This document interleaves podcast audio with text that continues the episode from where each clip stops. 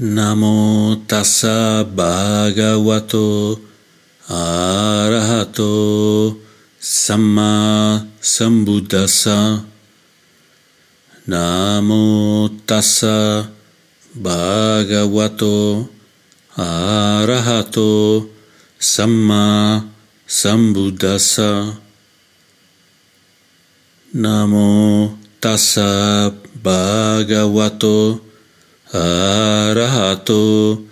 samma sambuddhassa buddham dhammam sangam namasami.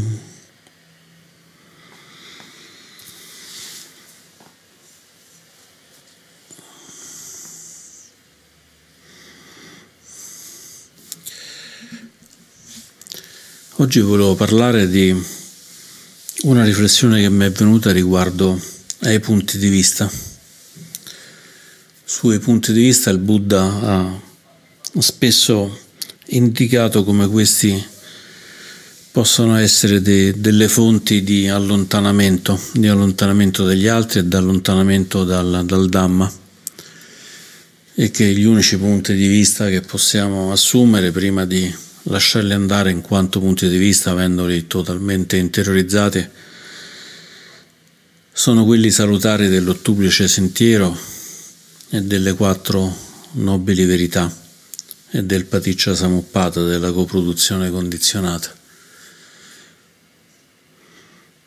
e quelli che in generale vengono riassunti nel, nell'espressione dell'ottuplice sentiero che è il Sammaditti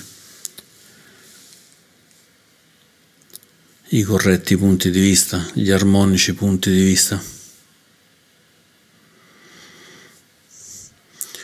E c'è questo, questo sutta che fa parte del Sutta Nipata, che è una collezione piuttosto, piuttosto antica de, del canone. Si ritiene che i sutta che stanno nel Sutta Nipata siano fra quelli più, più antichi, fra i primi proferiti dal, dal Beato, che si chiama Paramatta Paramattaka Sutta, Supremo. È il Sutta Nipata 4.5. Andiamolo a leggere. Quando si ritengono teorie come eccelse, una persona le rende le migliori nel mondo, pertanto chiama tutte le altre inferiori e in questo modo non sarà libero da dispute.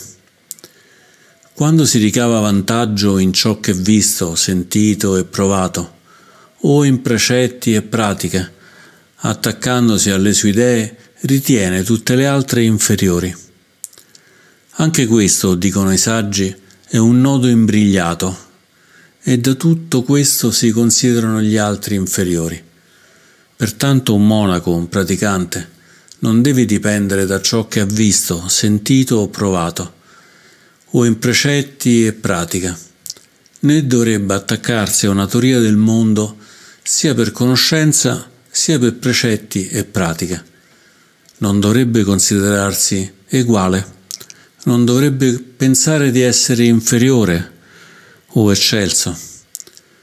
Dopo aver abbandonato ciò che aveva abbracciato, l'identità di un sé priva di attaccamento, non deve da nulla dipendere, neanche dalla propria conoscenza, né seguire una setta tra coloro che si sono divisi. Non segue nessuna teoria. Colui che non è affascinato dalla dualità, rinascita o morte, rinascita o non rinascita, qui o in altri mondi, che non ha posto radici nel considerare ciò che ha compreso delle varie dottrine, privo di concetti riguardo a ciò che ha visto, sentito e provato, da chi, con che cosa dovrebbe essere ingannato in questo mondo, questo bramano privo di idee e uditorie? Non professano, non seguono, non proferiscono nessuna dottrina. Un bramano non legato a pratiche e precetti, giunto all'altra sponda, equanime, non torna indietro.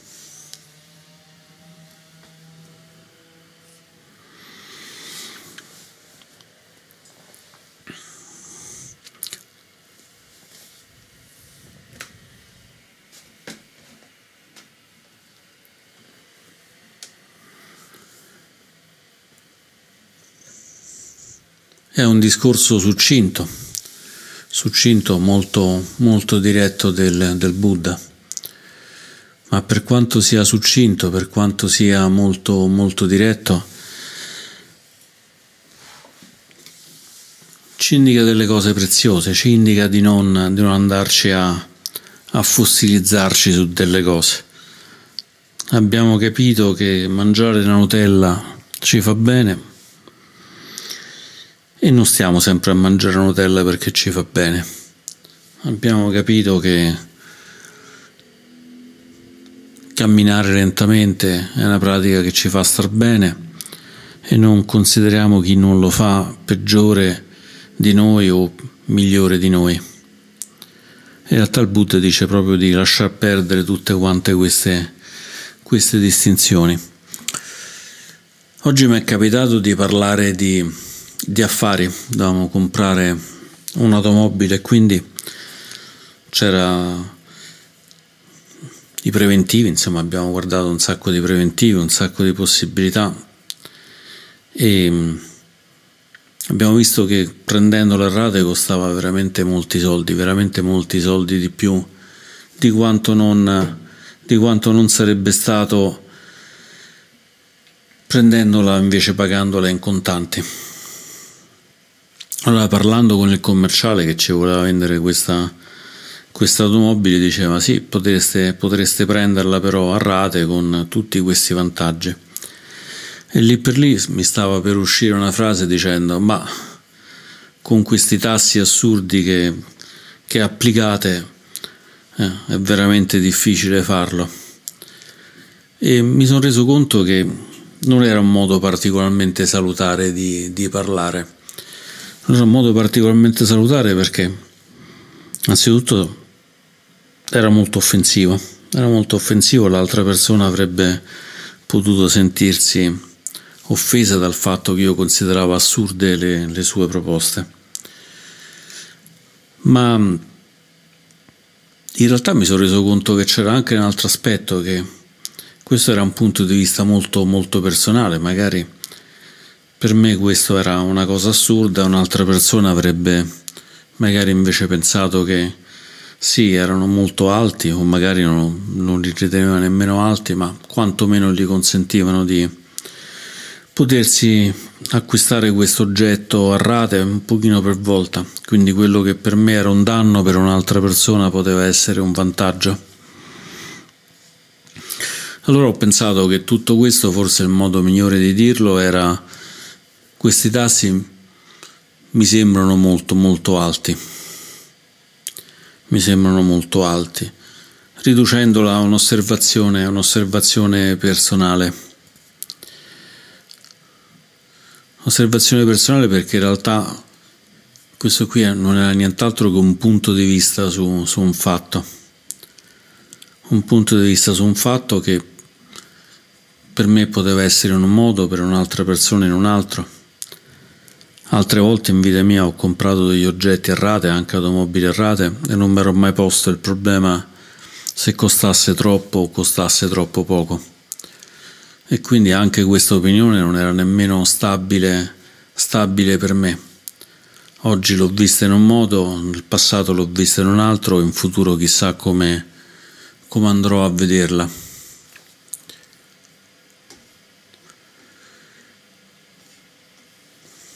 Allora ho pensato che anche rimarcare questa,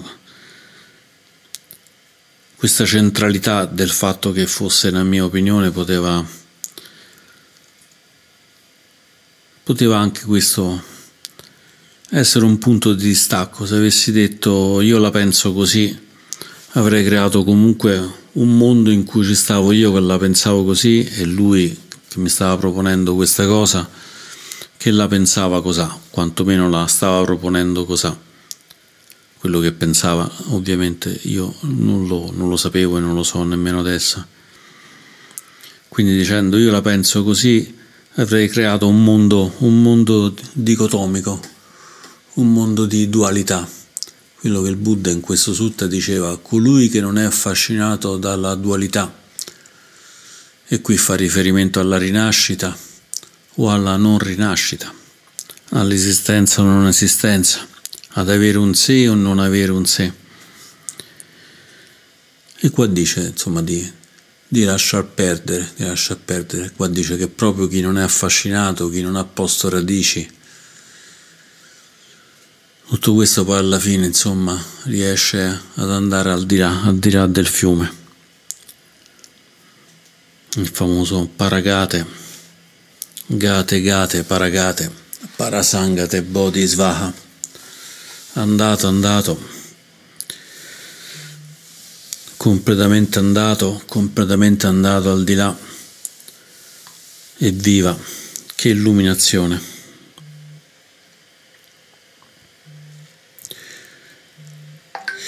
E così questa, questa successione, questa successione di pensieri alla fine non ho detto niente, semplicemente togliendo, togliendo il fatto che il, il, fatto in sé era assurdo, togliendo il fatto che era assurdo secondo me, togliendo il fatto che poteva non essere assurdo ma diciamo quantomeno non, era, non mi era gradito, togliendo il fatto che era una mia opinione e che comunque anche questa questa forma più ammorbidita mi avrebbe allontanato dall'altra persona. Alla fine togliendo, togliendo rimane, rimane una cosa soltanto che è il silenzio.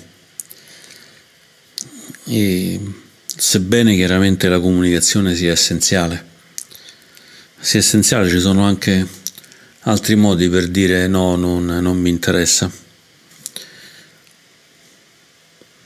E in questo caso semplicemente è stato quello di dire va bene, facciamo in questo modo che abbiamo pensato perché ci sembra, ci sembra quello più utile per noi in questo momento, che è stato un modo, un modo di fare che credo, spero, auspico, non abbia creato separazione, non abbia creato separazione nell'altra persona, non abbia creato dispute le dispute sono anche queste cose di dire che cosa assurda che dici, che follia è questa. Il Buddha qui sulle dispute dice anche questa cosa, sempre in questo Paramattaka Sutta. Dice che quando si ritengono teorie come eccelse, una persona le rende le migliori del mondo e pertanto chiama tutte le altre inferiori e in questo modo non sarà libero da dispute. Questo sta anche, sta anche ben descritto con più dettaglio, devo dire, in quel sutta che si chiama il buon boccone di miele. Nel Samyutta, sì, il Samyutta Nikaya, sta nel Majjhima Nikaya numero, numero 18, il buon boccone di miele, dove si parla proprio delle dispute, del fatto che chi segue la via del Dharma non, non entra mai in disputa. Però è facile, è facile andare in dispute, sta proprio dietro la nostra lingua, sta proprio dietro la nostra mente. Anche perché magari abbiamo passato una vita di, di dispute, una vita di ritenere i nostri pensieri migliori dell'altro. E quindi magari anche quando nella mente non c'è più questo senso di disputa, non c'è più questo senso di allontanamento, ancora la lingua però non, non ha cambiato, il linguaggio ancora non è non è migliorato. E infatti il Buddha ci dà come parte dell'ottuplice sentiero proprio questa retta parola, questa parola armonica, che non è solo non mentire, ma è anche quella di non, di non essere aggressivi con la parola, di non dividere. E poi, come effetto collaterale, anche di non parlare vuoto, di non fare pettegolezzi, che è sempre una forma di divisione. Spesso si dice che le cose vanno sperimentate con la mente, sperimentate poi con, con il linguaggio, con la voce, con, con la comunicazione, sperimentate poi nel, nel corpo, nelle azioni. Quindi prima una cosa si pensa, poi la si dice, magari anche interiormente, e poi la, la si fa. E una buona pratica è renderci conto che possiamo fare poco rispetto a quello che succede nella mente, se non quello di piantare dei buoni semi che ci consentono pian piano di, sbrigliarci, sbrigliarci. Il Buddha dice che quando abbiamo queste opinioni è un nodo imbrigliato. Il nodo imbrigliato qua, insomma questo groviglio che si fa quando, quando prendiamo i cavi del computer. Una volta si sarebbe fatto l'esempio col gomitolo di lana, ma ormai poche persone usano i gomitoli di lana e invece i cavi del computer sappiamo bene come si, si intorcinano, si imbrigliano, si sporcano. Sono un oggetto abbastanza, abbastanza fastidioso. Io ho una grossa pratica di grovigli. In un lavoro che ho fatto all'inizio della mia vita professionale avevamo dei cavi che erano lunghi forse 20 metri e che passavano lungo uno studio televisivo andando dallo studio televisivo in regia e visto che erano cavi molto lunghi ci passavano sopra le persone noi li mettevamo appena arrivati e qualche ora dopo li dovevamo riprendere e rimettere, e rimettere tutti riavvolti per poterli riporre. E la quantità di, di sporcizia che c'era sopra era incredibile per cui semplicemente a raccoglierli, a sbrigliarli, a rimetterli tutti a posto ci si sporcava veramente dalla punta dei piedi alla cima della, della testa. Quindi il concetto di groviglio l'ho toccato con molta, molta forza in, questo, in questa pratica, la pratica di meditazione del raccogli cavi e rimettili a posto. Ogni, ogni, cosa è una buona, una buona, pratica, pure parlare di roba di, di, soldi, pure parlare di cose che insomma sembra che nel canone non trovino molto spazio, poi in realtà può darsi che qualche spunto, qualche spunto ce lo danno qualche spunto ce lo danno. Le cose che affiorano nella mente sono difficilmente governabili, ma le possiamo osservare. Se le possiamo osservare possiamo interrompere il ciclo dal pensiero alla parola e poi ancora chiaramente possiamo interrompere il ciclo dalla parola all'azione, che spesso è una forma di grande, di grande protezione verso di noi e verso gli altri, proprio perché andiamo a rinunciare a tutte queste dispute che sono inerenti semplicemente a ritenere la teoria come, come buona. Il Buddha ci dice pure attenzione a non t'affidare alla tua esperienza. Addirittura dice non, non, non basarti soltanto sull'abbandono delle, dei precetti, delle pratiche, ma abbandona anche la conoscenza. E qua uno dice, vabbè, ma se abbandono i precetti, che sembra già una cosa estrema, abbandono le pratiche e sembra ancora più estrema. E se abbandono la conoscenza, ma che mi rimane?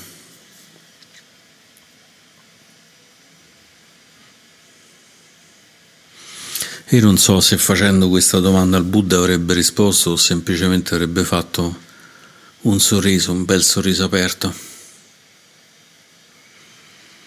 in cui in questo bel sorriso del Buddha, questo bel sorriso che è così comune in tutte le raffigurazioni del Buddha, avremmo visto che non c'è, che non c'è precetto, non c'è pratica e non c'è nemmeno conoscenza, c'è soltanto questo loto splendente, questo loto splendente del sorriso, che non è io sono meglio, io sono peggio, io sono uguale, ma è soltanto un loto un loto sorridente. E con l'augurio che tutti noi possiamo provare. Il calore di questo, di questo loto, il loto che il Buddha ci offre col suo sorriso, col suo cuore, con l'augurio che lo possano trovare tutte le persone, tutte le persone vive e tutte le persone che non sono più vive. E che questo loto splendente possa essere un faro per chi è appena defunto, un faro per chi deve trovare la propria strada nel momento immediatamente successivo alla morte, andando oltre questa dicotomia fra nascita e rinascita, fra superiore e inferiore. Concludo le mie riflessioni di oggi. Grazie.